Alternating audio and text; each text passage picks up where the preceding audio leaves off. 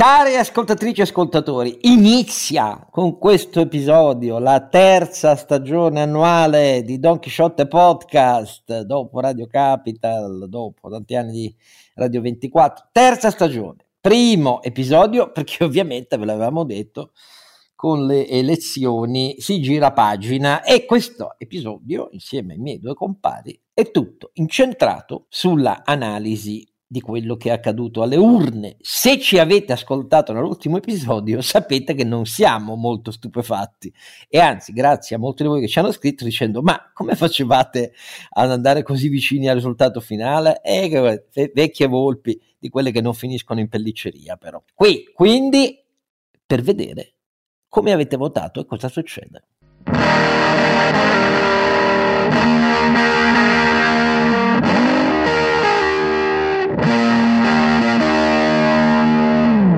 E in questa terza stagione cambia tutto, come è ovvio. Quindi la voce di Don Quixote Podcast non è quella di Oscar Giannino, no, vi sbagliate se l'attribuite a Oscar Ma è Giannino. quella di Oscar Giannino? No, Oscar Fulvio Giannino, l'alias, perché ha due nomi, quindi questa volta sarà uh, Fulvio a parlare. Però detto tutto questo, no, nessuna sorpresa, perché non potrei mai privarmi finché mi fanno la gentile carità di cui sono grato finché vivo eh, dei miei due compagni e carità nei miei confronti perché come si fa con i poveri di spirito le persone che sono eh, votate a fare del bene nella vita eh, ogni tanto danno una mano dicono questo poveretto in qualche modo stupido fuori di testa che ha sbagliato tutto bisogna dargli una mano. E infatti sentite il sornione il sornione sorriso di Sancio Panza.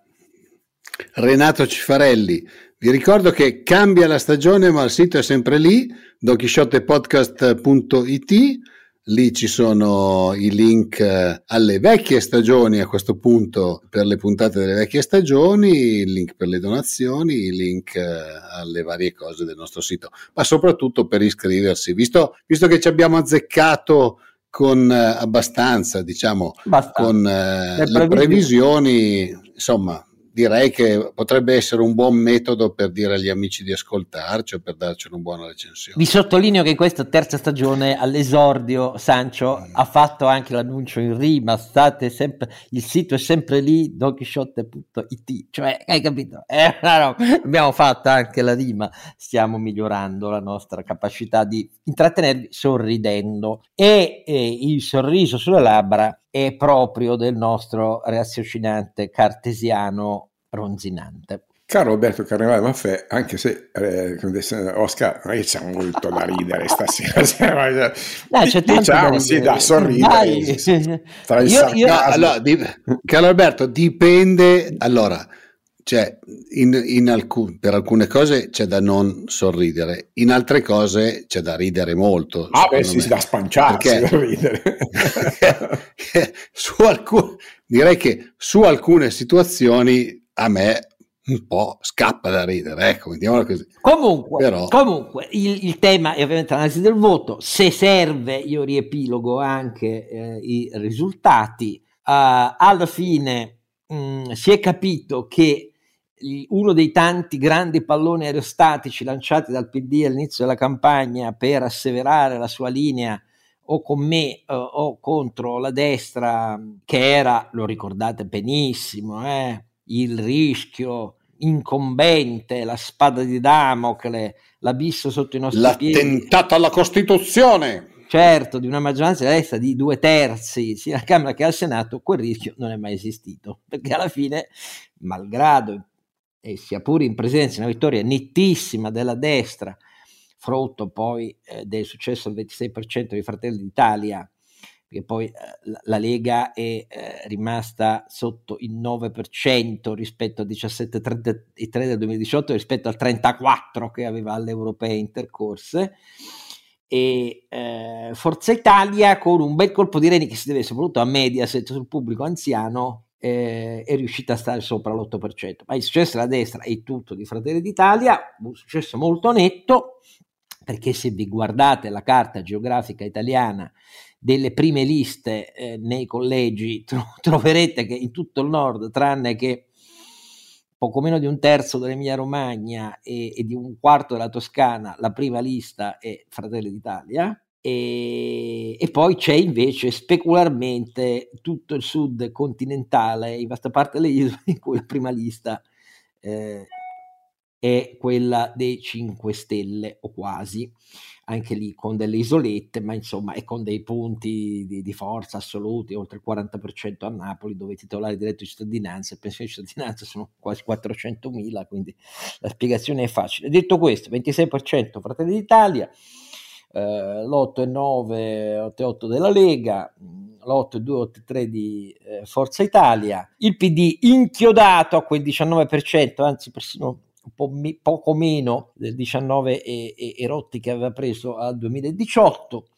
Eh, I 5 Stelle, come vi abbiamo detto, sarebbero stati la sorpresa perché purché, mh, pur dimezzando, più che dimezzando eh, i voti, il 33% ottenuto eh, al 2018, e comunque bisogna dare atto a Conte, a cui ho dato il voto più alto, perché nelle ultime cap- settimane di campagna elettorale, stupendo tutti che lo consideravano un baccalà incapace di fare il leader popolare, ha indossato questa nuova cappa del leader pauperista populista e nel sud è riuscito a eh, consolidare un risultato assistenzialista che lo ha portato poi a un risultato superiore al 15% eh, alle elezioni, quando tutti attribuivano la metà dei voti, l'8, il 9, ma insomma non certo questo. È una sorpresa? No, non è una sorpresa perché Conte, almeno ai miei occhi, in questa legislatura alle nostre spalle aveva fatto tutte le parti in commedia e adesso non aveva che questa parte da fare e per la stessa ragione eh, per cui era ai vertici della popolarità pur non facendo niente di significativo come premier, ancora una volta è riuscito in questa operazione trasformista. Ci è riuscita bene, perché d'ora in poi i 5 Stelle sono roba sua, né di Grillo né di tutti, da una parte e dall'altra, i 5 Stelle storici di cui si è liberato, perché si è liberato dei parlamentari usciti con Di Maio, su cui mettiamo la croce alla sua eh, nuova carriera politica, sopra l'hanno messa gli elettori e contemporaneamente di tutti quelli che sono... eh, non hanno messo la croce in questo caso. No, gli ha messo gli elettori la croce, ecco, la croce non, non, la croce, la X, hanno messo la croce quella che si mette sulle epigrafi.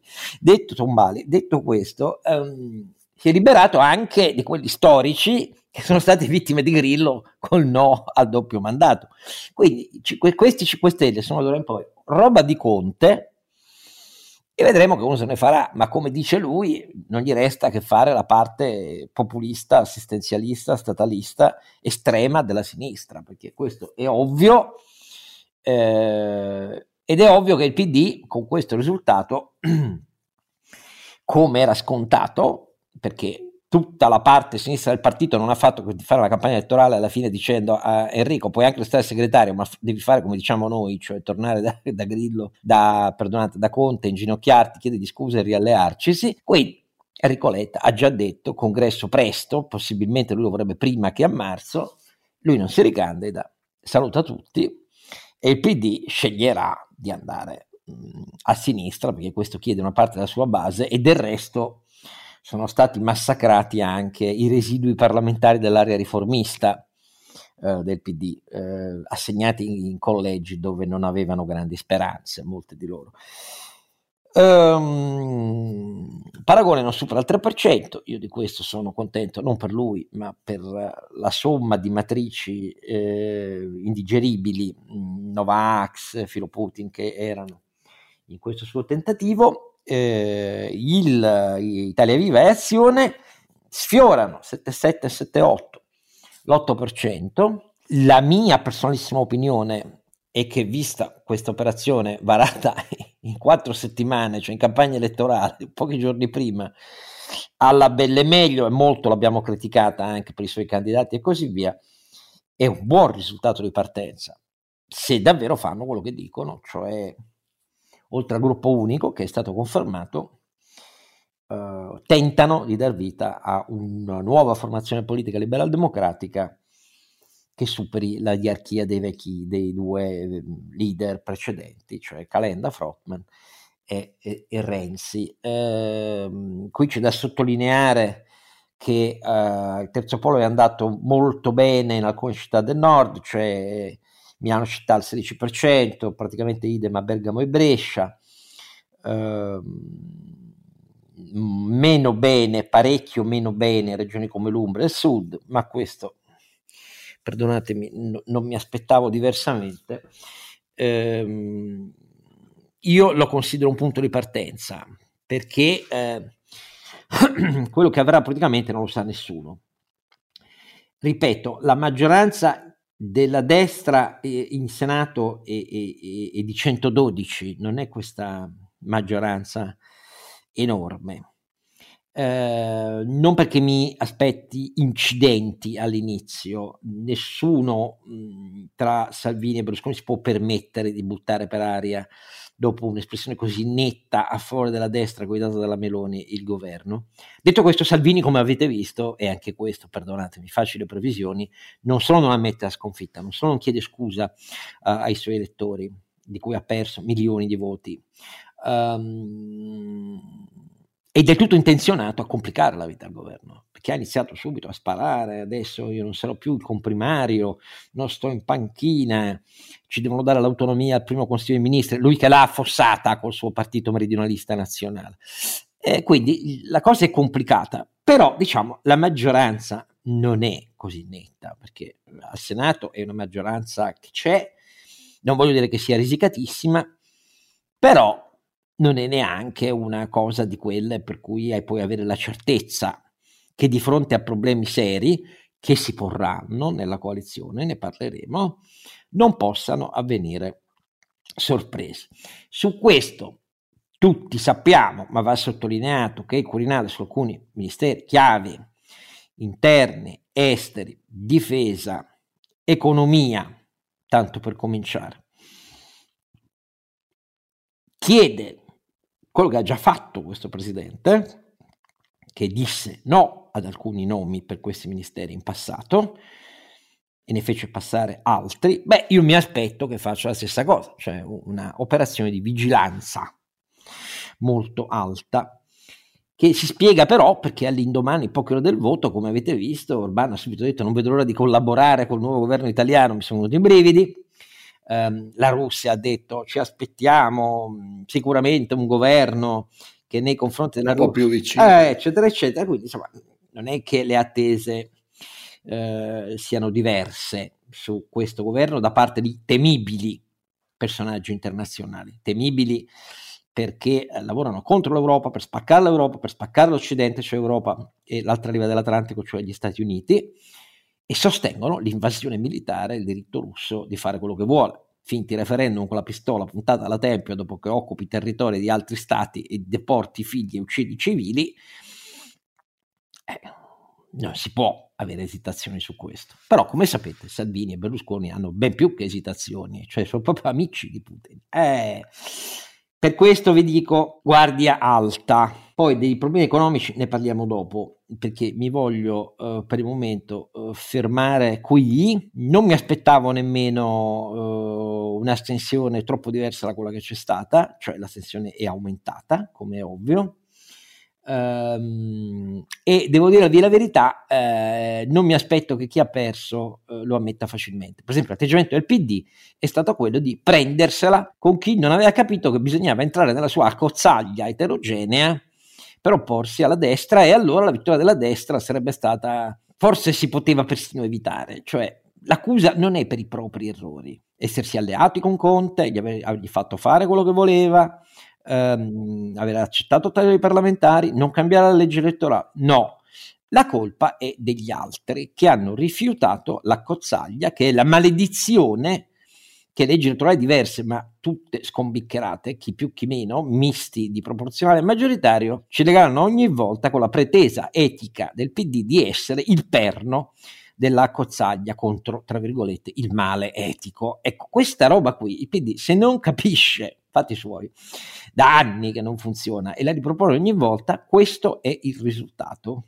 Presto per dire che via imboccherà il PD, tutti si aspettano che imbocchi la via Corbyn Sanders, cioè di mettersi in ginocchio con Grillo, eh, con Conte, che tirerà molto la corda a questo punto, come è evidente, e, e sa Dio. Del resto vi ricordo che in campagna elettorale però una delle due badanti di Berlusconi, la Ronzulli, ha detto che il reddito di cittadinanza andava raddoppiato, quindi è tutto da ridere, ma è così, per questo mi viene da ridere, la politica italiana è, è, è, tutto da ridere. Il Corinale ci metterà, proverà, speriamo, a metterci una pezza, sempre che però Giorgia Meloni, che ha avuto una reazione più riflessiva degli altri, a dire la verità, non capisca da sola che i nomi di cui deve convincere i suoi due riottosi di cui Berlusconi crede di fare patria nobile con questi pochi voti che ha preso, Salvini addirittura vuole fare il comprimario, eh, che i nomi debbano essere su alcune caselle di assoluta sicurezza internazionale. E questo, cari ascoltatori,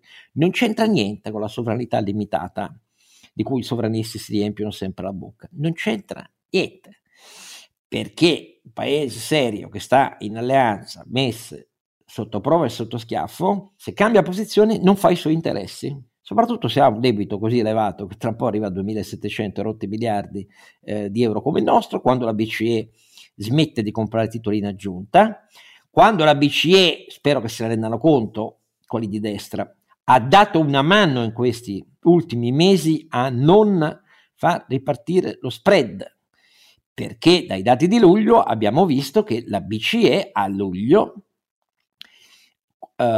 10, eh, qualcosa miliardi di euro di titoli tedeschi che scadevano, li ha sostituiti con acquisti aggiuntivi di titoli del debito italiano, tanto per dirne uno. Questa roba finirà e quindi eh, si lasciano i titoli in pancia, ma non si continua negli acquisti. Vi ricordo che la BCE ha comprato dal 2015 al 2021 2.750 miliardi più o meno di titoli del debito pubblico eh? e di questi 722 miliardi erano italiani. Questa cosa è finita. Ecco, siccome finisce, eh, allora forse bisogna capire che non c'entra il fatto di avere la sovranità limitata. Come sempre, i guai li abbiamo confezionati noi. Allora, io mi fermo qui. Era anche annunciato che finiva, cioè nel senso non è che... Ah, ultimo osservazione. Oh, ecco, esatto. Ultimo... Improvvisa... non è che è finito improvvisamente Vabbè, no, ma allora, detto no. che la politica si eh. riserva sempre di dire che quando poi avviene bisogna urlare alla gente che è colpa dell'Europa cattiva. Vabbè, ma lasciamo perdere questo. Mi limito poi a dire che un'altra topica presa dall'informazione seguendo eh, di entusiasmo nel momento è stato che, come vedete, gli italiani hanno votato come se l'agenda Draghi non esistesse.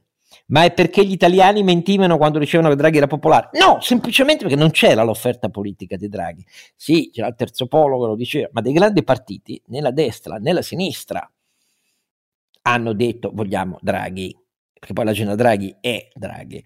E quindi gli italiani si sono adeguati. E un'altra bobola che diceva è finita l'era del populismo, è finita l'era del populismo, fate la somma dei voti raccolti dai populisti anche questa volta e vedrete che in Italia non è finita affatto. Compari, a voi.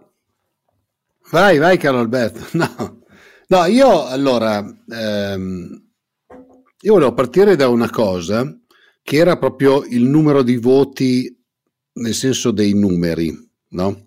In termini assoluti, allora, in termini assoluti parliamo dei voti della Camera. Eh. Allora, nel, alla Camera nel 2018 i voti totali sono stati 33 milioni 900 e rotti mila. Centrodestra ha preso 12 milioni e 152 mila voti, centrosinistra 7 milioni e 500 mila voti, Movimento 5 Stelle 10 milioni e 7.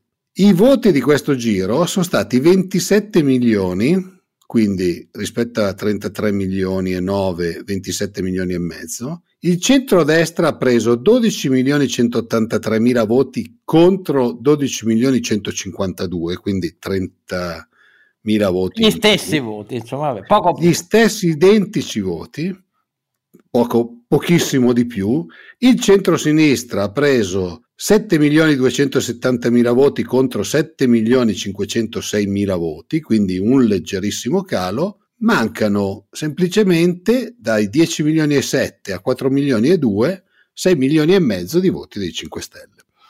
È evidente che per chi ha un, quella base di matematica, diciamo, eh, appena appena, per cui riesce a fare le percentuali, è evidente che la percentuale del centrodestra passa dal 37% al 43%, ma semplicemente perché una, con gli stessi voti, su una base voti più bassa, voti, la percentuale aumenta. Quindi alla fine il movimento, dei, cioè quel gran movimento di voti, non è che ci sia poi stato. nel senso che più o meno i voti sono stati, per i due grandi schieramenti, sono stati uguali. Chi ha perso di più sono i 5 Stelle e la maggior parte di quei voti lì se ne sono andati in astensionismo, che mi sembra già un, un forte segnale perché eh, l'astensionismo è stato ancora in aumento. Detto questo, come al solito vincono tutti perché poi alle elezioni italiane non mi è mai capitato di sentire qualcuno che dice abbiamo perso, quelli che hanno perso hanno perso per colpa della zia, del parente, del cugino, colpa tua che non sei venuto a mangiare a casa mia questa settimana. Per alcuni è colpa di quegli altri che se ci foss- fossimo stati tutti assieme eh, avre- avremmo preso più voti facendo la somma di mele e pere, perché poi la cosa che a me fa abbastanza sorridere, quando soprattutto il PD dice ah è colpa di quelli che sono andati da un'altra parte, è che non sono così convinto che ad esempio, tanto per fare un esempio eh, che è stato fatto in questi giorni, coloro che hanno votato Calenda e Renzi, quindi te, quello cosiddetto terzo polo, se Calenda e Renzi fossero stati all'interno della coalizione del PD avrebbero votato quella lista. Non ne sono così convinto, no? Perché qui è, è sempre un po', cioè, è, è, una, vecchia, è una vecchia abitudine delle, dei nostri politici di fare un po' come, come quando parlano del, del mercato, no? che pensano sempre che sia a quantità finite o immobile. No? La torta fissa, insomma, esatto. La, tor- la torta fissa, no? cioè, è come quando parlano del lavoro, che invece esatto. di capire che il lavoro, il lavoro bisogna aumentare i posti di lavoro per avere stipendi più alti e per ripartire una torta più grande, loro invece dicono sempre la torta è fissa cerchiamo di eh, tagliare le fette un po' più sottili per tutti, però uguali per tutti. Guarda, per il terzo polo dire che io, tu dici non lo so, io dico che sono sicuro perché alla fine poi la, la cosa di Italia Viva e, e, di Azione è stata fatta perché un mucchio di gente si è appesa ai telefoni con i due leader, soprattutto con uno che aveva firmato l'accordo col PD dicendo ma chi ti, no, non ti votiamo più. Eh, ricordati che da più Europa che non ha passato il 3%, quindi avrà... Uh, sono due eletti, Maggi e della Vedova, eh, e facciano le mie grazie allo scambio di va bene sì però li avranno. Però un mucchio di gente se n'è uscita firmando le lettere in pubblico per quella scelta lì. Quindi è da escludere. Come io escludo anche che se PD e 5 Stelle fossero messi, perché poi il vero rimpianto è per i 5 Stelle, eh, si fossero messi insieme in coalizione, l'operazione Conta sarebbe riuscita in queste stesse proporzioni. Quindi a me pare che si tratti di lamentele di chi non vuole ammettere i propri errori, però questa è la mia opinione personale. No, no, ma infatti io sono assolutamente d'accordo con te, nel senso che eh, da un certo punto di vista questa legge elettorale naturalmente in parte eh, non lo aiuta, però l'ampliamento dell'offerta politica rispetto a due schieramenti che sono, diciamo, un po', eh, un, po' fissi da un sacco di anni, secondo me può portare magari qualcuno a, a, a, cambiare la propria propensione di voto. Ma, ma, ti credo, se non cambia l'offerta politica siamo al ritorno è sempre uguale, dai, però vabbè. Insomma. Comunque, il, allora, poi le, le, altre cose, secondo me, eh, così, che, che, che, sono da notare dal punto di vista, eh, dal punto di vista mio e che mi spiace molto perché io sono sempre stato abbastanza per eh, i collegi, anche se sviluppati così non mi piacciono, per, i, per l'importanza dei candidati, L'altra cosa che mi sembra di notare è che eh, alla fine si è fatto il gioco di metto dentro i miei amici, eh, un po' li proteggo con eh, proporzionale, anche se si sono presentati all'uninominale, facciamo l'esempio di Carlo Cottarelli, tanto per fare un esempio, però alla fine passano, in moltissimi casi passano le persone di partito. Guarda, il partito che elegge gente nuova grazie all'inopinato successo dell'operazione del Sud, più rispetto a tutti gli altri sono i 5 Stelle di Conte. Poi bisogna vedere, vista l'esperienza, chi sono i nuovi e quanto valgono. Però detto questo, numericamente è così. Sì, diciamo, la speranza è che siano un, un po' meglio dell'ultimo giro, mettiamola così. Ecco. De, de, de, anche se poi dentro, dentro per dentro, anche, anche, nei 5 Stelle, magari qualcuno un po' in gamba. Ma c'è, c'è, c'è, figura. non dico eh, di no. Dico questo, anche solo per no, la, ma dico che negli altri partiti eh, la tutela rispetto al numero ridotto dei parlamentari è scattata sugli stati maggiori e fedelissimi, questo è evidente che è così. Cioè, voglio dire, Poi, eh, non io, è che Marta Fascina è eletta a Marsala senza averci mai messo piede la società civile, su per favore non ci prendiamo per il culo perché c'è un limite no, no, no, quale eh, poi la decenza eh. impone di non dire che cosa uno pensa, però è evidente è sotto gli occhi di tutti. Beh, sai, eh, alcuni in alcuni casi gli imprenditori assumono presso l'azienda persone a cui vogliono dare uno stipendio, in altri casi le fanno assumere presso, presso lo Stato, mettiamola così. Però detto questo, il, allora, poi anche lì sui 5 Stelle, quello che tu dicevi, sono quelli che hanno portato più persone nuove, mi piacerebbe capire quanti di questi sono gli amici di Conte e quanti di queste sono invece persone che si impegnavano sul territorio. Però quello, quello lo vedremo, insomma, io non sono abbastanza esperto, non sono abbastanza esperto sui nomi da, e per fortuna ho ben altro da fare che mettermi a leggere gli elenchi dei nomi dei parlamentari eh, rispetto a, a, quello che è successo. Detto questo, eh, mi sembra che il, l'andamento dei mercati sia stato business as usual, quindi la maggior parte delle cose, anche perché questa volta va detto, visto che abbiamo anche ospitato Alessandra Ghisleri l'ultima volta, eh, i sondaggi sono andati molto vicino a quello che... A, allora, non avevano rilevato il diciamo, la ripresa dei 5 Stelle che è avvenuta nell'ultimo no, periodo. No, no, l'hanno, no. l'hanno rilevata nella cioè, settimana in cui... Non rilevato... Eh, però l'hanno rilevata non l'avevano rilevato, ma non si potevano pubblicare, questo è il punto.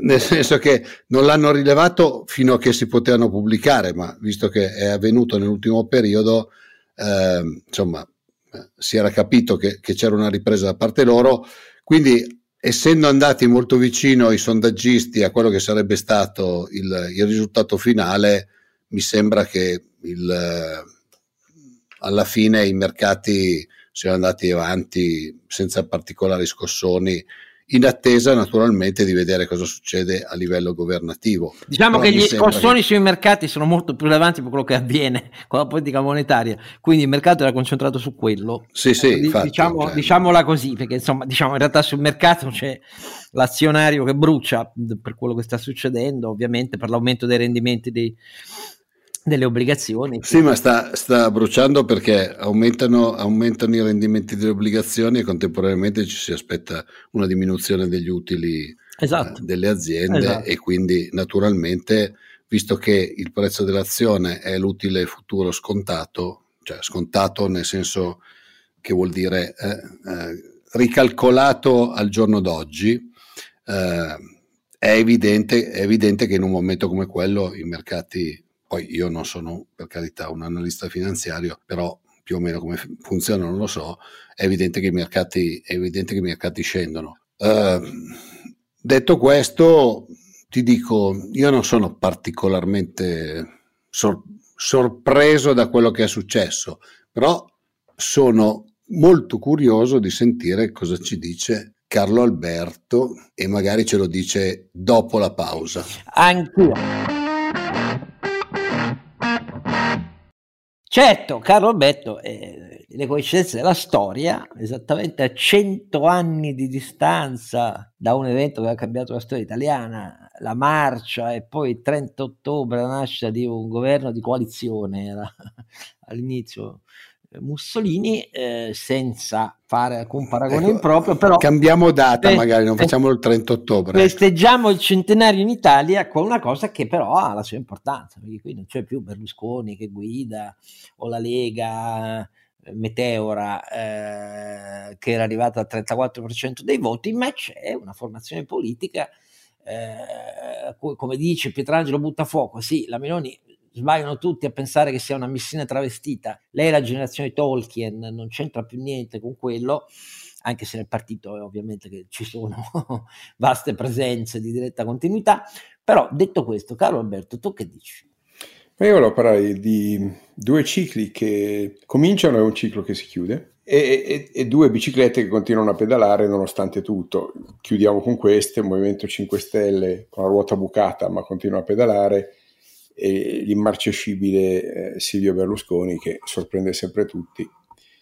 I due cicli che si aprono sono quello di eh, Fratelli d'Italia di Giorgia Meloni e quello di eh, Azione Italia Viva. Il ciclo che sembra chiudersi è quello della Lega per Salvini Premier. Già dire, il nome del partito dimostra che il ciclo è finito. Cominciamo con eh, Fratelli d'Italia.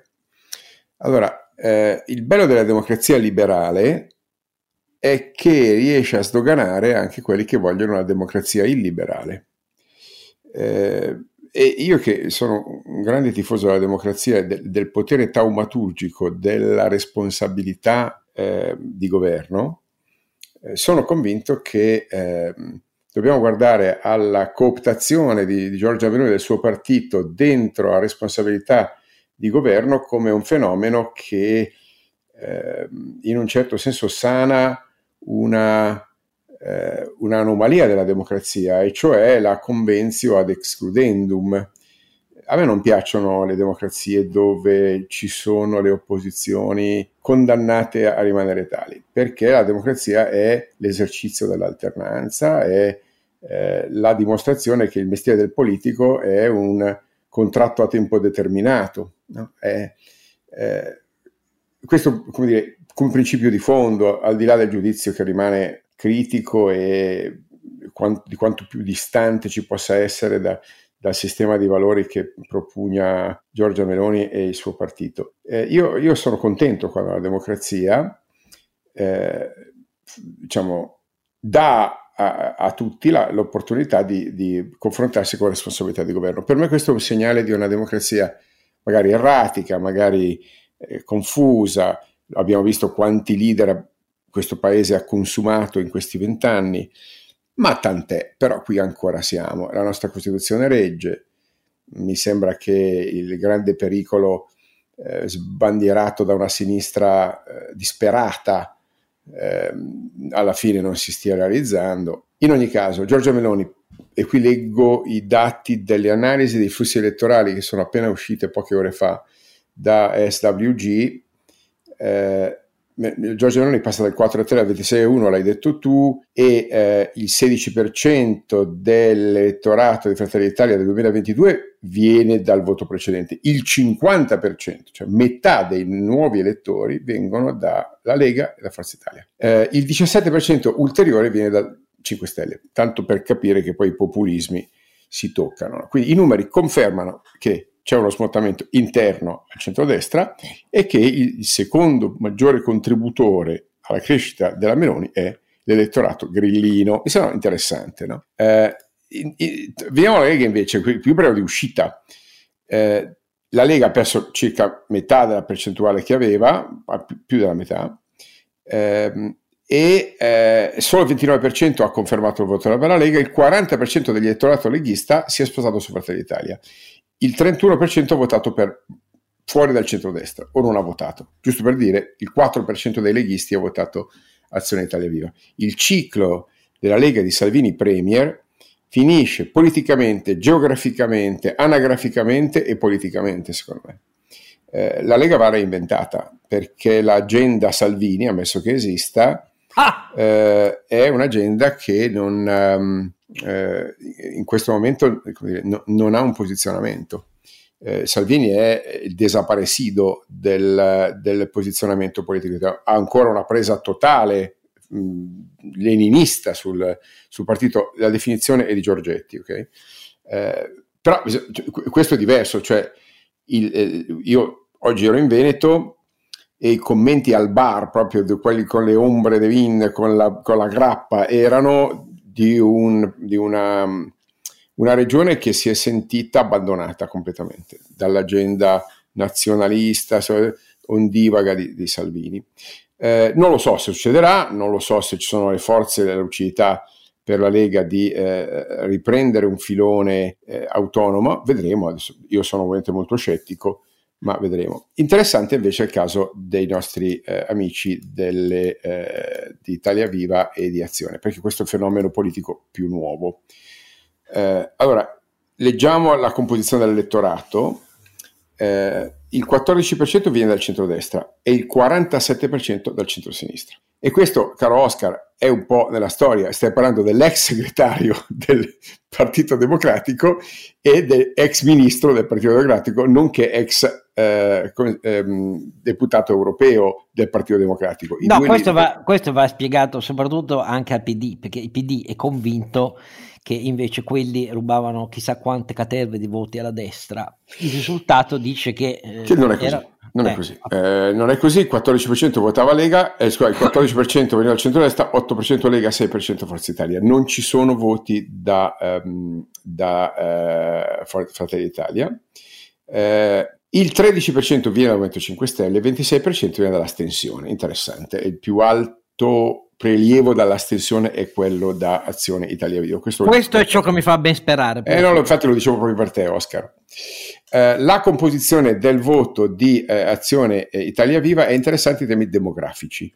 È eh, il primo partito eh, dei ventenni, primo partito tra i ventenni, è il partito che dai 18 ai 34 anni ha la quota, diciamo, la differenza più alta in proporzione. No? Ai voti ottenuti. Sì, sì, sì esattamente cioè a più del 10%, laddove invece la Meloni è quella che ha la più bassa quota, perché perde un 4% o un 22%. No?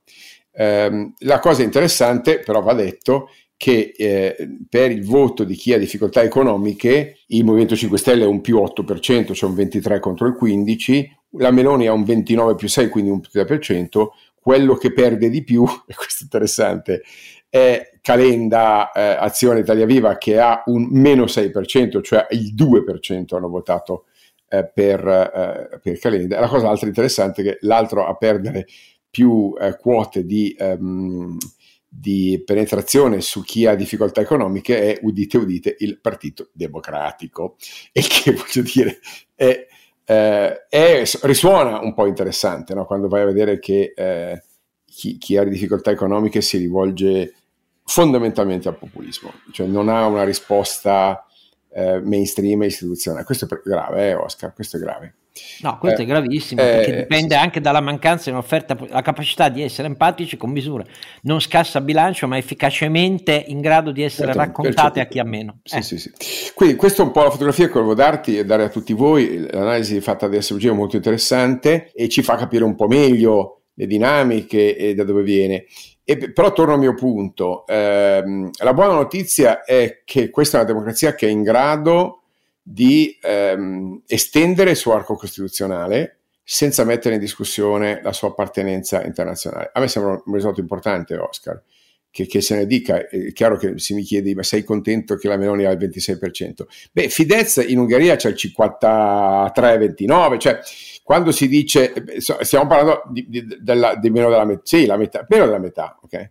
Eh, quindi in ogni caso stiamo parlando di governo di coalizione, non, non ha un potere assoluto come ha, come ha avuto Fidesz in, in, in, Ungheria, modifica la Costituzione, buona fortuna. Non lo so, a me sembra che eh, stiamo di fronte a un fenomeno di normale alternanza eh, di, eh, diciamo, la, la, democrazia serve a che cosa, caro Oscar? A mandare al governo l'opposizione. Adesso la faccio semplice, ok? Per me questo è il senso della democrazia. E, e per me allora, il, qui... il, fatto che vincano le regole e il fatto che questo paese si risveglia stamattina non in camicia nera, Oscar, ma eh, come, dire, come direbbe Ornella Valoni, proviamo anche con Giorgia, non si sa mai, no? eh, eh, dopo aver bruciato e scartato una sfilza di leader politici consumati nell'arco di mezza legislatura. Eh, in compenso, appunto, eh, condanna eh, voltafaccia assoluto del Sud alla Lega, alla Lega, voltafaccia assoluto, ma anche al Nord. Guarda, il, il, crollo della Lega al Nord è un fenomeno, eh, diciamo, tre, quarantennale, cioè, trentennale, quarantennale forse un po' troppo, ma trentennale, il radicamento della Lega in Veneto, cioè era, aveva 30 anni di storia e a me non sembra proprio indifferente prendere atto di tutto questo.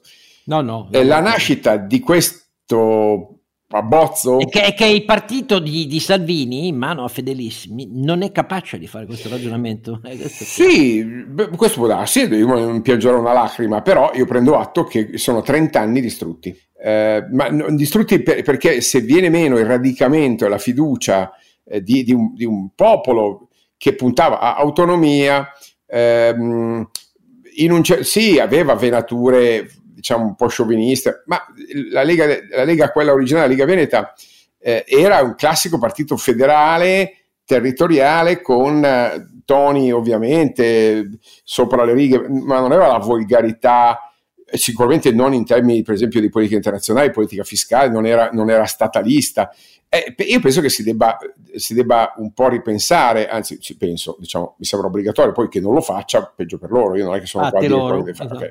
Quello che è interessante è capire che ehm, Calenda e Renzi eh, in entrambi i casi eh, devono fare un passo di lato, non dico indietro per carità, perché palesemente se azioni devono diventare un partito e un progetto politico, devono continuare a pescare tra gli astenuti. Questo è importantissimo, per sottolineavo che la maggiore quota di eh, prelievo dagli astenuti è proprio quella di, ehm, di eh, eh, Italia Viva. Cioè, Fratelli d'Italia ha pescato tanto fra gli astenuti, ma il 17%.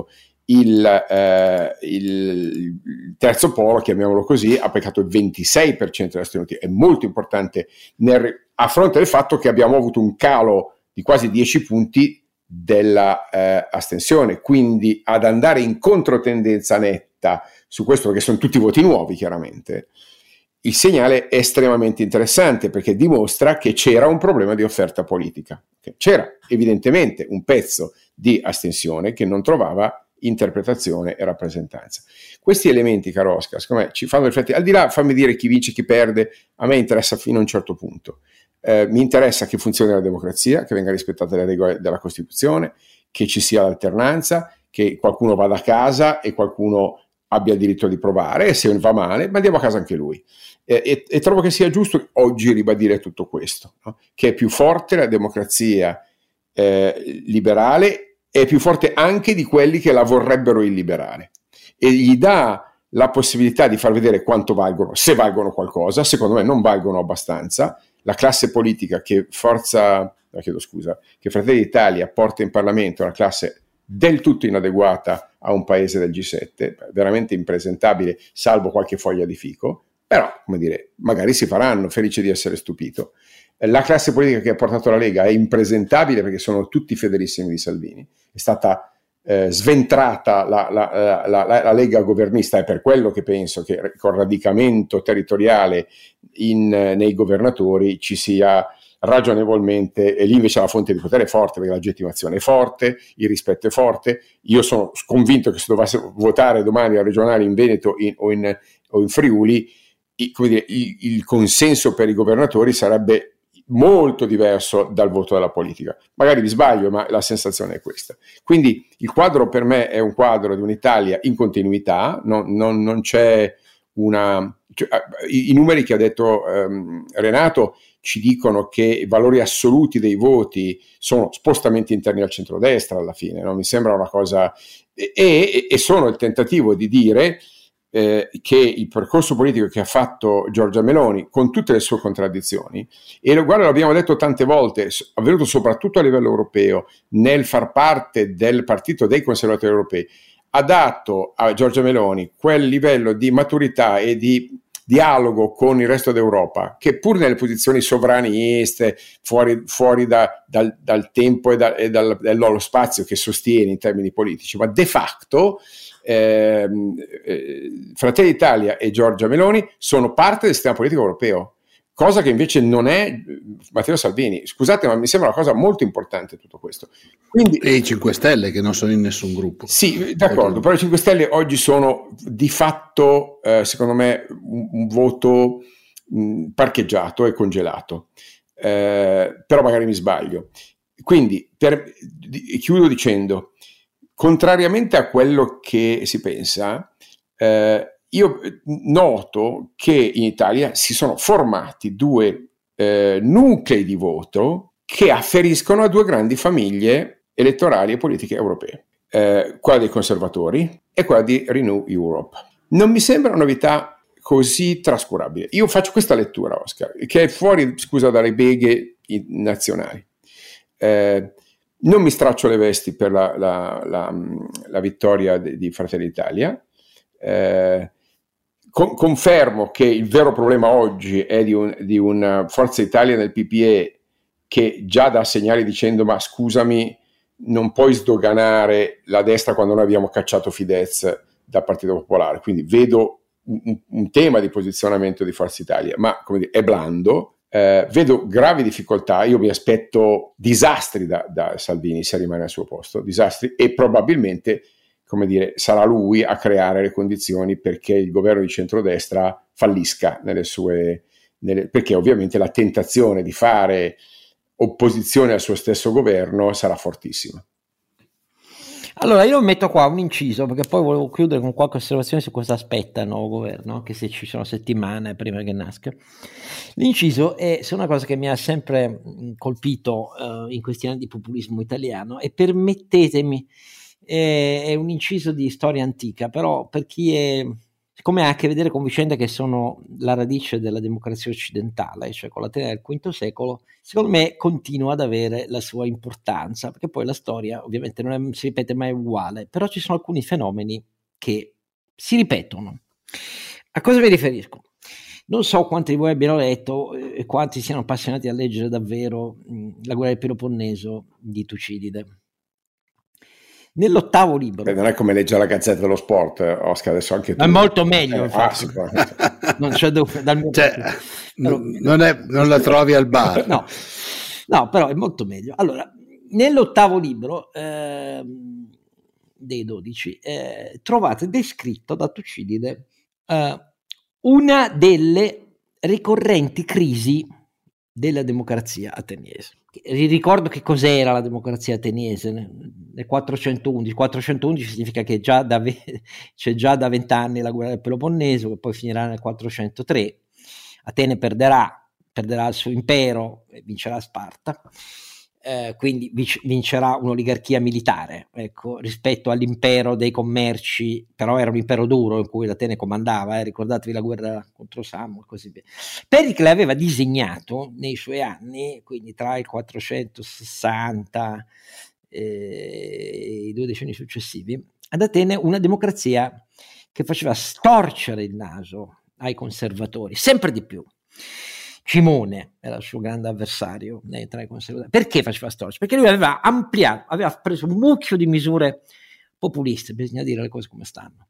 Eh, populiste, cioè mh, aveva esteso la partecipazione alla magistratura dei poveri, prima erano banditi come ovvio, eh, anzi aveva introdotto il fatto che per consentirlo bisognava pagarli quelli che assumevano funzioni pubbliche eh, nelle magistrature della Repubblica se erano poveri, non possedenti e così via eh, c'era una boulée ovviamente mm, di 500 membri, ma poi bisognava andare a, di, di, fronte all'assemblea e l'assemblea si estese sempre di più comprendendo i tavoli, cioè i non possidenti e questa roba agli occhi degli oligarchi era veramente una roba intollerabile.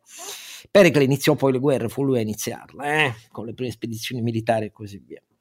Scoppia la guerra del Peloponneso, Atene resta abbastanza fedele a questo modello. Quindi in assemblea vanno i non possidenti, le magistrature sono pagate, eh, in realtà all'assemblea poi partecipano e si specializzano eh, nella partecipazione mai la gran massa di coloro che avevano diritto, perché quelli dovevano faticare a lavorare, ma insomma resta la grande contraddizione tra i conservatori che storcono il naso e invece chi cavalca il modello popolar populista. Nel 411, improvvisamente, in un momento della guerra che va male per Atene, c'è un colpo di Stato. Antifonte, che era il capo del partito dell'oligarchia, molto critico, sempre più critico, ma era abilissimo. Antifonte era una persona di retorica splendida che riusciva a capovolgere in assemblea eh, anche le proposte più eh, seducenti di chi governava, mm, populista di sinistra, come si direbbe oggi. Eh, è la stessa roba che avviene nella Repubblica Romana tra i populares, Mariane, eh, Mario e fino a Giulio Cesare rispetto agli oligarchi ottimati che poi alla fine vinceranno con Augusto e nascerà l'impero. Però detto questo, il 411 colpo di Stato. Antifonte riesce a convincere le famiglie più influenti che adesso basta. Approfittiamo del momento della guerra del Peloponneso sfavorevole ad Atene e irrompiamo nella Boulé, nei 500 della Boulé, li facciamo votare e i 500 lo votano, sapete perché lo votano? Votano una roba che li fa decadere perché verranno sostituiti da 400 cooptati dall'alto, dalle famiglie oligarchiche, però non si oppongono, Tucide ride molto a questo perché gli pagano gli stipendi come se fossero ancora in funzione, vedete la corruzione, ci torno sopra. Eh, dopodiché nasce questo governo oligarchico che entusiasma Tucidide, perché Tucidide anche lui era molto critico della democrazia popolare populista e dice finalmente c'è una metria syncrasis, cioè un potere misto, perché la promessa degli oligarchi era mettiamo i 400 cooptati, aboliamo gli stipendi pagati ai poveri se vogliono fare politica, col cazzo che lo devono fare, quindi non li paghiamo più, e soprattutto però all'assemblea potranno venire solo i possidenti di terra, tutti gli altri niente, anzi i possidenti, meglio, che possono pagarsi l'armatura, gli opliti, quindi si restringe molto il censo, però loro promettono all'atto del colpo di Stato di fare questa nuova assemblea di 5.000 persone, molto meno di coloro che avevano diritto nei decenni precedenti, ma 5.000 purché si paghino le armi, cioè cittadini attivi nella difesa della patria in guerra. La roba in realtà dura pochi mesi, pochi mesi, perché Antifonte, primo, non vuole tenere la promessa di tornare almeno a un'assemblea più ampia. Secondo, soprattutto perché gli oligarchi credono che si possa approfittare per mettersi d'accordo con Sparta e costruiscono addirittura un molo segreto senza finanziamento pubblico per farli sbarcare. A quel punto, crisi internazionale, vengono cacciati dopo pochi mesi. Questa cosa tornerà poi quando Atene perde, la guerra, 403 non c'è più l'impero, ci saranno i 30 tiranni che faranno la stessa cosa e dureranno un anno, più sanguinosi ancora, perché Antifonte in realtà non fa scannare la gente, anche se molti ne esilia, e, e si ripeterà. Il commento di Tucide è peccato, perché i conservatori non avevano capito, corrotti dalla corruzione populista precedente, che se non mantenevano le promesse e credevano di, faga, di, di, di risolvere tutto pagando, Beh, non avevano capito niente, erano così corrotti dai decenni di populismo che erano diventati populisti sia pure di destra pure loro e quindi alla fine perdono il potere. È la stessa cosa che capita con i 30 tiranni, eh, perché dureranno un anno ma finiranno malissimo pure loro. Aristotele commenterà dicendo, Tucidide ha ragione, perché chi crede che sia un problema, e anche Aristotele lo credeva, che la partecipazione al governo della polis non vada troppo estesa, non deve usare i cattivi sistemi che ha visto nei decenni fatti da chi invece l'ha estesa a spese dello Stato, perché altrimenti si fa la stessa fine. Ecco, questa parabola che ha a che vedere col V secolo dell'Atene classica mi ha sempre fatto sogghignare, perché spiega da una parte che il populismo non nasce oggi, dall'altra che il sistema è sempre la finanza pubblica. Terzo, fa capire come nascano i conservatori che dovrebbero nascere per criticare tutto questo e che alla fine hanno le stesse pessime abitudini che avevano quelli che criticavano e fanno regolarmente la stessa fine. In più, pizzico divertente a, ad abbattere il colpo di Stato conservatore del 411 è uno scandalo internazionale, perché gli ateniesi quando si rendono conto volete arrendersi a Putin, no scusate, a Sparta, li cacciano tutti e li esiliano tutti quanti. Ecco, il, la destra italiana ci pensi, rilega un po' di libri, lo dico ridendo perché sono altri problemi, però ragazzi, diciamocela tutta, questo governo nei primissimi mesi si troverà di fronte a una situazione che la chiama Carlo Alberto a decisioni terribili in poche settimane, eh? perché qua bisogna da una parte finanziare subito anche nella legge di bilancio l'adeguamento automatico delle pensioni che sono più di 10 miliardi solo per l'anno prossimo. Dall'altra ci sono 60 miliardi di spese ordinarie ehm, da rifinanziare. Dall'altra bisogna pensare al debito pubblico che la BCE non ci compra più. Ci sono un mucchio di dossier, dossier ITA, il dossier della rete fissa di Team, quello che Forza Fratelli d'Italia chiama il piano Minerva, cioè loro vorrebbero che Team assorbisse in realtà Open Fiber pubblica e cedesse tutti i servizi. Ci sono un mucchio di partite aperte, molto prima delle nomine da fare in primavera, e una mole di finanza pubblica da impegnare, per cui mettere un passo falso mentre bisogna rifinanziare la misura energetica, bla bla bla bla bla bla è molto facile eh, per chi non è addentro già al bilancio dello Stato e io di questo sono preoccupatissimo, non so come la pensate voi due, Carlo Alberto. Ma eh, Oscar, eh, è giusto essere preoccupati, però come dire, è una cosa che sta sopra, secondo me, abbondantemente sopra il livello di responsabilità del, del governo italiano. No, non penso che il governo italiano possa, qual futuro intendo dire, possa cambiare gli equilibri in Europa, non penso abbia questo potere, questa autorevolezza, e neanche il potere di, di sabotaggio. Mm, peraltro, eh, quest, questa consapevolezza mi sembra che ce l'abbia per prima Giorgia Meloni. Eh, per cui sì, fai bene a segnalare le problematicità, ma eh, con il ridimensionamento della Lega eh, rischi veri, profondi di cambiamento Ehm, della posizione di geopolitica e militare dell'Italia, io sinceramente non, non ne vedo. Cioè, sono molto più preoccupato su cose tipo eh, libertà civili, atteggiamento nei confronti di, eh, eh, diciamo, di, di talune scelte di politica economica, di politica industriale, lì sono molto preoccupato. Ma, ehm, ma non, come dire, un po', un po tu, tutti i commenti eh, delle cancellerie, lasciamo stare i giornali che hanno detto estrema destra e dal mio punto di vista c'hanno anche pure ragione, è, è destra sicuramente.